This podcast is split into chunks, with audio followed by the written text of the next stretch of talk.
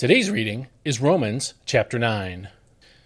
I speak the truth in Christ. I am not lying, as confirmed by my conscience in the Holy Spirit.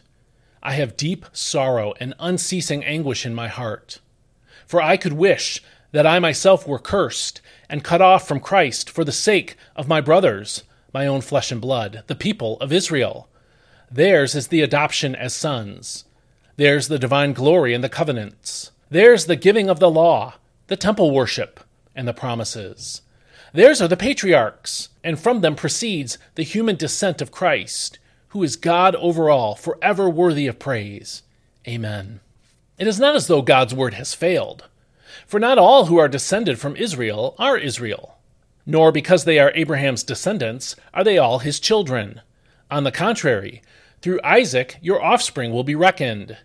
So it is not the children of the flesh who are God's children, but it is the children of the promise who are regarded as offspring.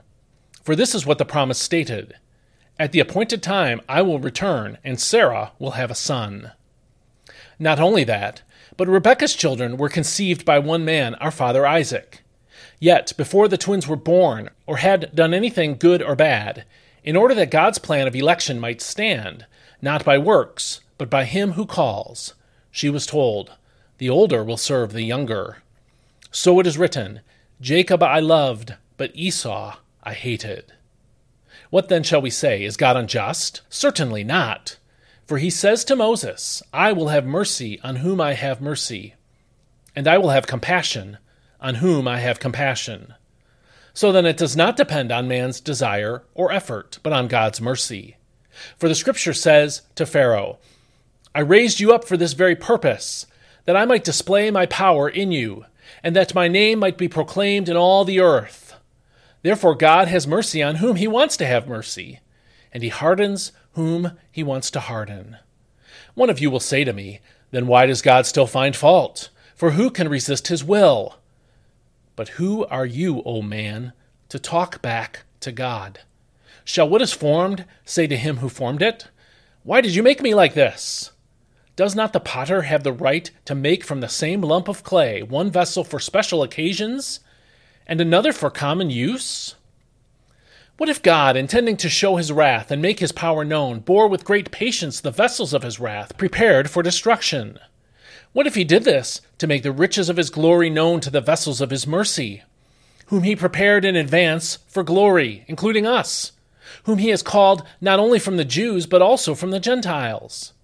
As he says in Hosea, I will call them my people who are not my people, and I will call her my beloved who is not my beloved. And it will happen that in the very place where it was said to them, You are not my people, they will be called sons of the living God.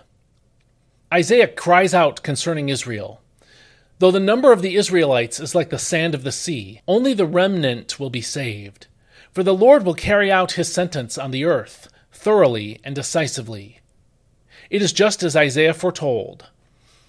Unless the Lord of hosts had left us descendants, we would have become like Sodom. We would have resembled Gomorrah. What then will we say?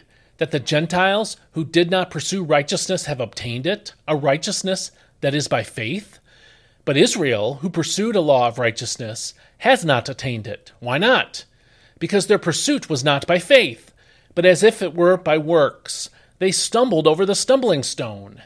As it is written, See, I lay in Zion a stone of stumbling and a rock of offense. The one who believes in him will never be put to shame. This is God's Word. For a letter written to the church at Rome, the book of Romans has a lot of Jewish themes in it.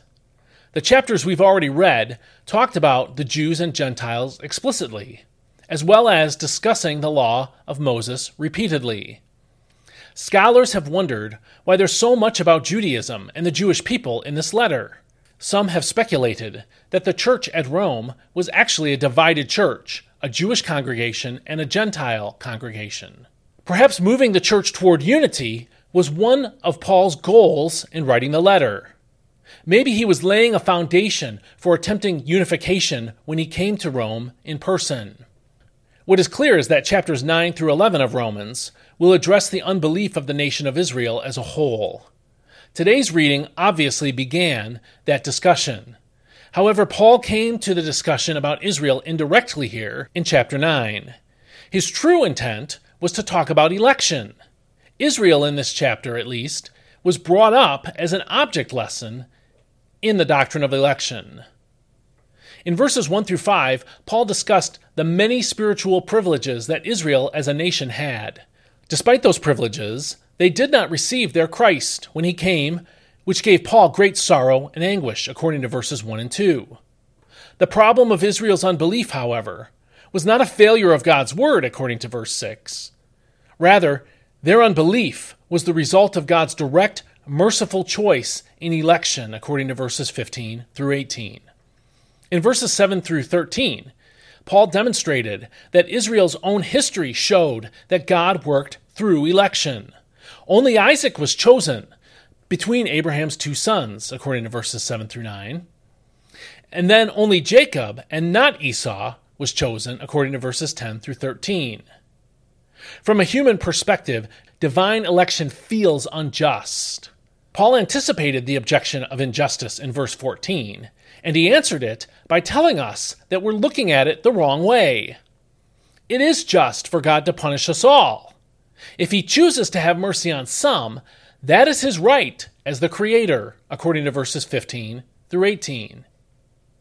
If the president pardons a convicted murderer, he has not been unjust to every other murderer. He's been merciful to one.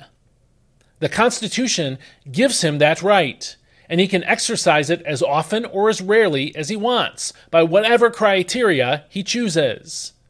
In a much greater way, God, the one who created us all, and the one against whom all of our sins were committed, has the same absolute right to save everybody or nobody or some number of people in between all or none. The reason we have a problem with election is not because it is unjust.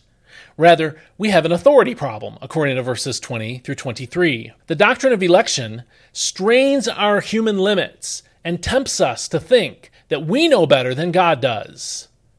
But His ways are wiser than ours, and His will is beyond our comprehension. Like everything else in the Christian life, we have to humble ourselves and just trust God when it comes to election. One thing that is often overlooked when discussing election is that without election, nobody would be saved. See, we think the opposite. We think that if salvation were available to anyone and everyone, then most people would get saved. But we forget that salvation requires a miraculous spiritual act the act of opening blind eyes, spiritually speaking, turning hard hearts, spiritually speaking, humbling our pride, and causing us to come to God in repentance. Those are unnatural for human beings, impossible, actually, for sinners. Election exists, in part, so that Christ's death and resurrection were not in vain. Before Christ came and died, God determined that his death would matter by choosing people and predetermining that Christ's death would be applied to them. Election shows us that God is more gracious than you realize making certain to save some according to his mercy. So I hope this causes your heart to feel gratitude for his grace in your life and to feel humbled that he chose you, not because of anything you've done, but just because he chose to love you.